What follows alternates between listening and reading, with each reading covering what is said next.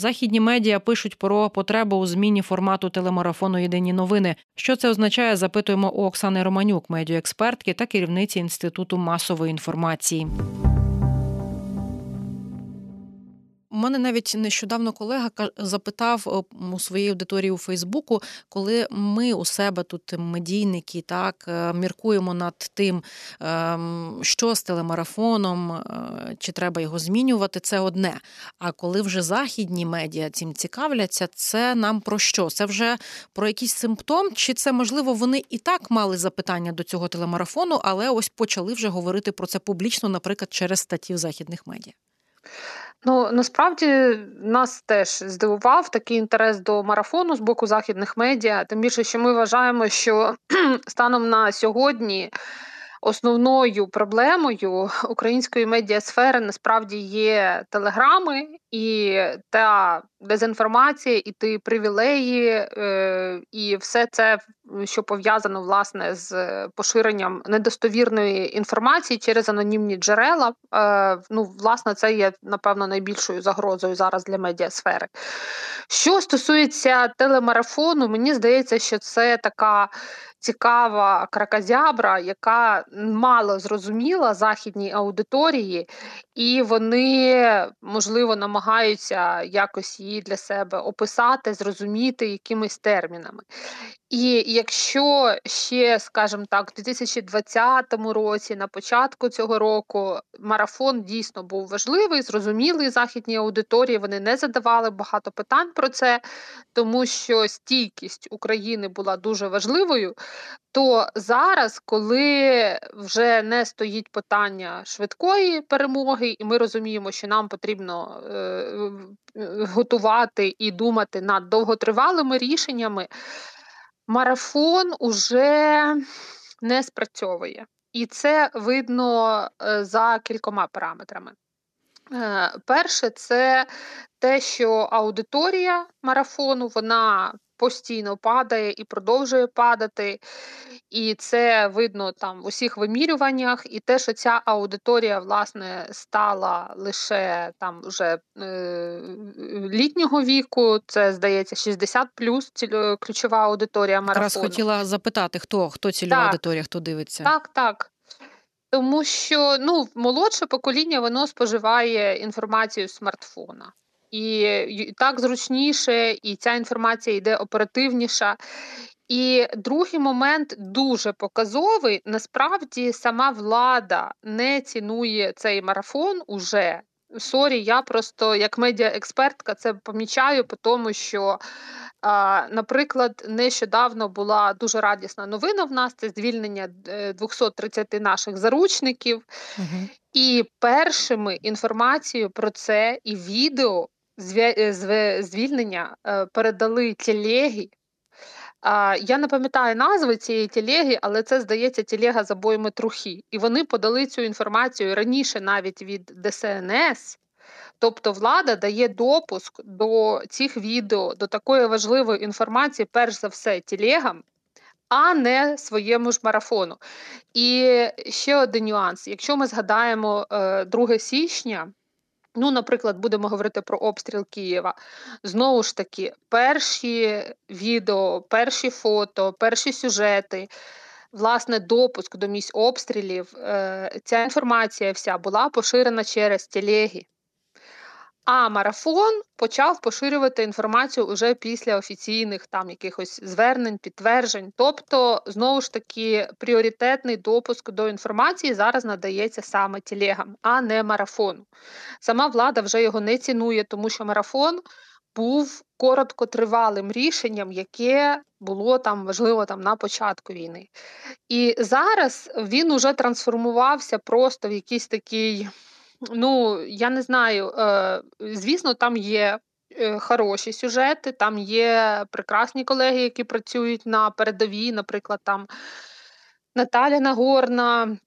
Е, наприклад, там є інформація важлива, можуть запросити, скажімо, експерта-психолога, який розкаже, як бути стійкішим. Але якщо ми подивимось на контентне наповнення, то там переважна більшість е, ну, власне, тих, хто говорить, це посадовці, це речники, угу. радники. Ну, власне, це просто офіційний такий офіціоз. І на експертів е, припадає там дуже невелика частка. Е, на мерів, тобто на обраних представників місцевої влади, які не є в структурі, не є в вертикалі, мені здається, що там взагалі чи не 3%, ну щось таке, дуже дуже малий відсоток припадає. І, власне, ну мені здається, що ось така частка велика посадовців офіційної інформації, відсутність оперативності відсутність якоїсь конкуренції за контент, е, хаотична структура марафону, тому що ти не можеш запланувати, скажімо, там перегляд. Чогось, що буде постійно там ввечері, от в такій-то годині. Кожна ем, Кожен слот марафону, кожен слот каналу має якусь свою структуру. І вони, звісно ж, е, постійно знаходяться в ротації. Тому структура здає, е, лишається вкрай нерівномірною, і якось там виокремити щось, що ти хочеш постійно подивитись, ну ти просто не можеш цього зробити. І якщо. Е, Ще один нюанс. Е, якщо ми подивимося на народних депутатів, фракції, е, які присутні в ефірі марафону, то звісно у нас ну, Дві третіх ефіру це буде Слуга народу, невеличка частка це буде там голос, е, позафракційні депутати. І менша частка це буде в батьківщини в Європейської солідарності. Тобто теж пріоритет Е, скажімо, якщо ми хочемо е, поговорити про якісь там рішення, які приймають Верховна Рада, е, які закони вони подають, як вони ці закони там, ну все ж таки триває законодавчий процес, тривають якісь там дискусії, якоїсь дискусії, скажімо так, з кількома сторонами тут складно побачити яку такої дискусії, яку би ми бачили, скажімо, там тої дискусії, яку ми бачимо зараз там в соцмережах, наприклад, чи в онлайн-медіа, в марафоні ми її просто не можемо побачити. Ну і все це спричиняє ситуацію, яку ми маємо зараз. Е, Аудиторія марафону падає, е, аудиторія марафону старіє, Е, громадяни йдуть і е, шукають, де можуть вони отримати оперативну інформацію. Відповідно, ростуть, росте аудиторія анонімних тілег, які поширюють просто е, фейки, поширюють рекламу там онлайн-казино. Заборонену рекламу, там, скажімо, тютюнопаління чи якогось якихось таких речей. І е, ну, от сьогодні, наприклад, була така історія, е, показали нам, запитали нашу точку зору. А в трухі вивалили відео, де хтось зняв через шпаринку, як люди голі святкували Новий рік. Ну, якби дорослі люди, явно їх ніхто не примушує. Ну, захотіли вони роздягнутися і просто потанцювати собі. Яке, ну, навіщо це ставити, якби. І вивалювати це все, і обличчя не блюрити. Ну, мені здається, що це порушення прав людини, і що це ну просто в медіа ми би цього не побачили, тому що медіа користуються, керуються якимись етичними стандартами, все ж таки професійними стандартами, повагою до приватного життя. Вони керуються законодавством, і я нагадаю просто, що телеги вони не є зареєстрованими офіційно, хоча вступив в дію закон про медіа, згідно якого, якщо вони бажають називатися медіа, вони можуть офіційно зареєструватися, засвітити своїх власників, тому що їхніх власників ми можемо дізнатися лише з журналістських розслідувань, офіційно платити податки, тому що вони розміщують рекламу, але не зрозуміло, чи платять вони ці податки. Вони ж там не зрозуміло взагалі, як вони зареєстровані.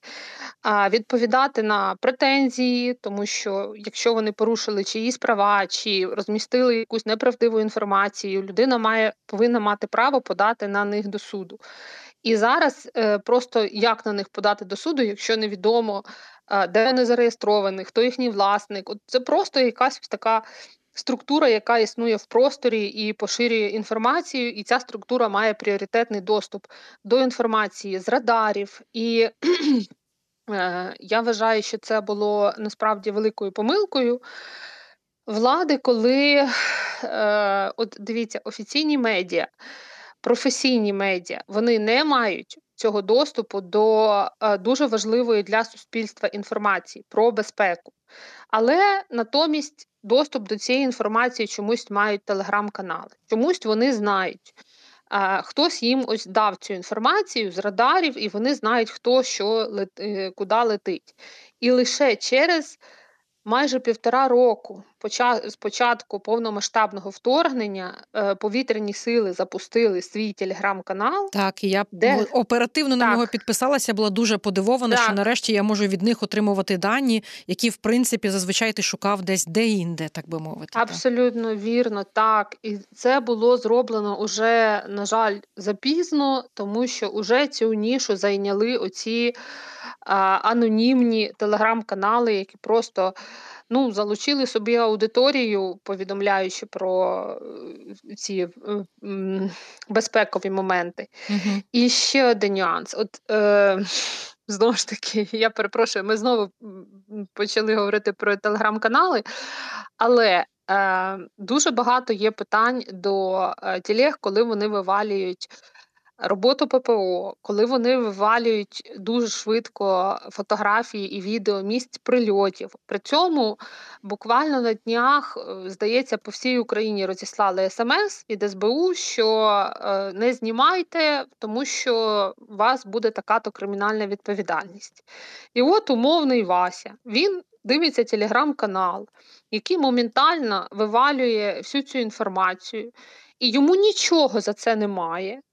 І цей Вася думає, а чому телеграм-каналу можна, а мені а мені нельзя. Угу. Так, і він піде, зніме цю інформацію і теж кудись вивалить в якусь телегу, яка цю інформацію десь розмістить. Тому ось такий вибірковий підхід він просто ламає всю довіру, ламає структуру. Е, дуже багато питань виникає і у медійників професійних, і, власне, ну, як бачите, і в наших закордонних партнерів.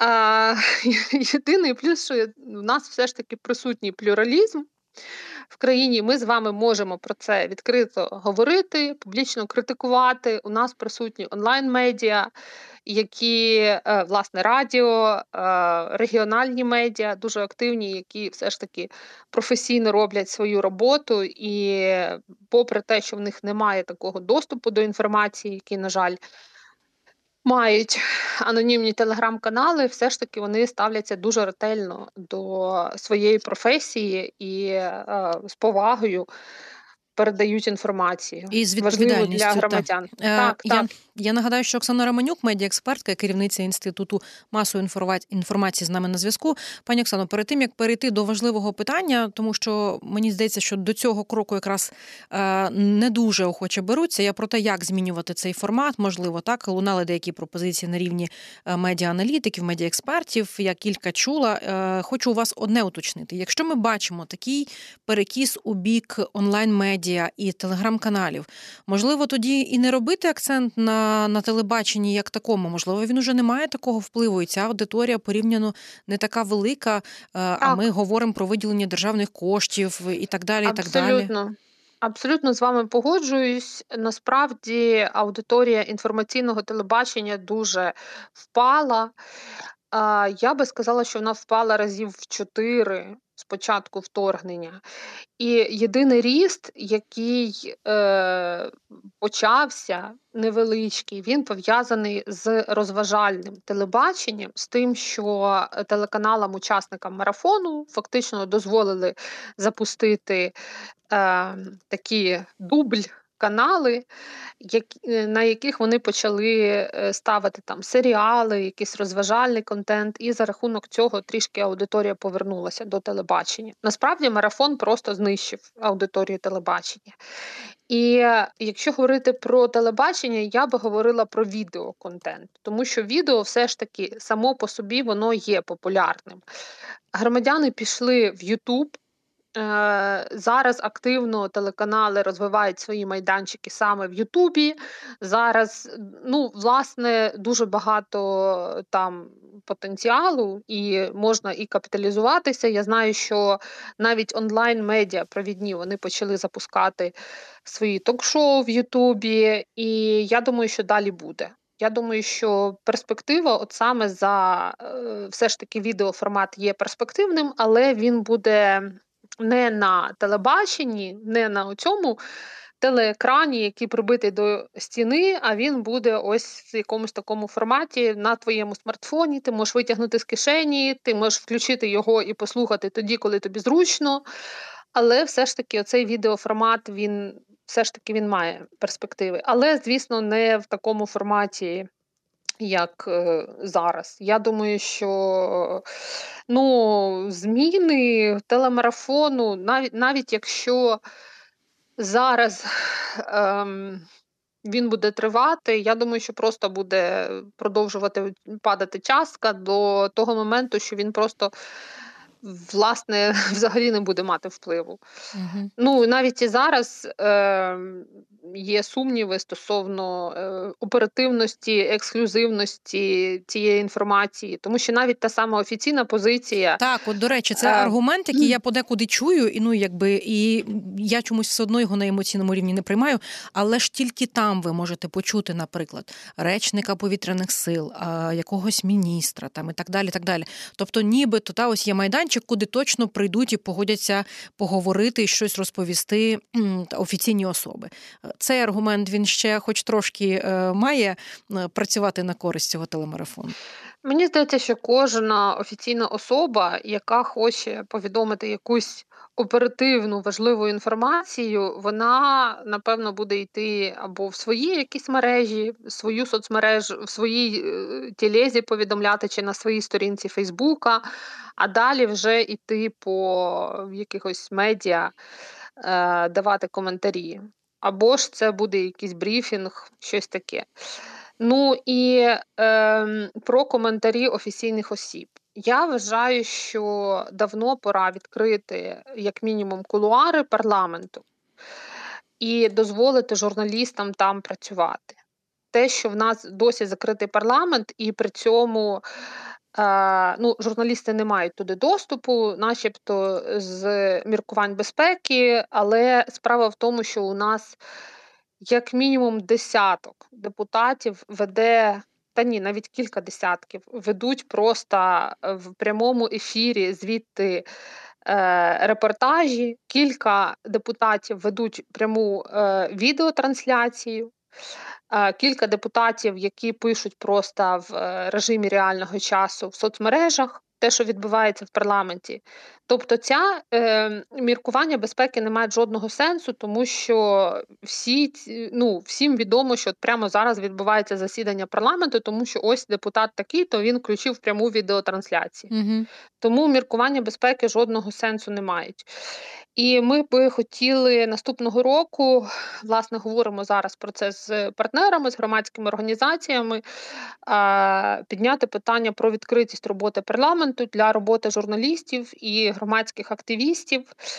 І насправді є механізми. Е, стосовно цього, тому що, е, наприклад, е, журналістів можна допускати до парламенту, до тих же колуарів з акредитацією Збройних сил України. Угу. Якщо є побоювання, що, наприклад, до парламенту може прийти хтось такий, хто там пронесе щось не те. Але ж е, для того, щоб е, отримати акредитацію ЗСУ, журналіст проходить дуже глибоку перевірку Зокрема, у службі СБУ. безпеки та України. Так, в службі безпеки. Тому е, ми вважаємо, що акредитація ЗСУ цілком е, має бути підставою для того, щоб журналіст міг прийти в парламент і взяти там коментар про е, якісь там е, закони і про взагалі про те, що відбувається під куполом. Е, нам давно пора про це якось більш активно говорити в суспільстві. Маємо кілька хвилин, пані Оксано, і такі до того, як може змінитися цей телеформат, можливо, до нього і аудиторія тоді потягнеться. З того, що м, коротко каже заступник перепрошую, навіть не заступник, тимчасовий виконувач обов'язків міністра культури, пан Карандєєв, Він каже, що канали розглядають можливість зміну формату. Ем, це так і має бути, тобто, що вони та оця низова ініціатива, вони розуміють, що їх там менше дивляться, падає довіра, і вони якось хочуть переформатувати. Чи це мало би бути, наприклад, якась все таки ініціатива, наприклад, з того самого самого парламенту. Знаємо, що зараз активно цю тему комунікує і е, новопризначений голова профільного комітету е, Ярослав Юрчишин. Е, чи це має бути паралельний марафон, про що, наприклад, говорили на рівні медіаекспертів і пані Наталя Лігачова, наприклад, та якийсь паралельний марафон, які от запускають теж там канали або регіональні медіа, ті самі щось таке може спрацювати, або про який новий формат може йти мова. Ну, я слабо слабо вірю в низову ініціативу телеканалів, тому що вони все ж таки е, залежні від фінансування. В даному випадку е, все ж таки є е, дуже суттєве державне фінансування на підтримку марафона, тому я сумніваюся, що навіть якщо буде сильне падіння аудиторії, вони вже Е, запустили паралельні канали з розважальним контентом, де вони можуть заробляти на рекламі. Тому з точки зору бізнесу, навіть якщо там буде якась мікроаудиторія, ну, Якщо в них буде стабільне фінансування, навряд чи вони будуть е, приймати якісь там рішення про вихід. Вони будуть просто, ну, це якась така ось така дивна бізнес-модель, яка зараз існує. Я думаю, що е, можливість повпливати тут буде, напевно, у депутатів. Які могли би підняти це питання і обговорити, чи потрібно це зараз Україні, дійсно витрачати на це величезні кошти. І в той час у нас насправді бракує координації і потужної роботи з іноземними медіа. Я наскільки знаю, у нас не існує зараз якогось такого окремого прес-центру по роботі з іноземними медіа, чи якоїсь окремої людини, яка би це все координувала, яка би, можливо, допомагала влаштовувати якісь інтерв'ю чи е, цим іноземним медіа здобувати якісь е, чіткі коментарі. От це я бачу таку потребу, наприклад, зараз. Е, Я бачу потребу в все ж таки в якісних збалансованих достовірних новинах, які будуть подавати оперативну і ексклюзивну інформацію, а не лише, скажімо так, прес-релізний формат. Угу. Ну, е, В марафоні не хочу образити колег, там дійсно є хороші. Е, потужні е, журналісти, які роблять цікаві матеріали, але вони просто тонуть в цьому супі, в цьому хаосі, і так. ти на них можеш потрапити лише випадково, тому що структури знову ж таки немає.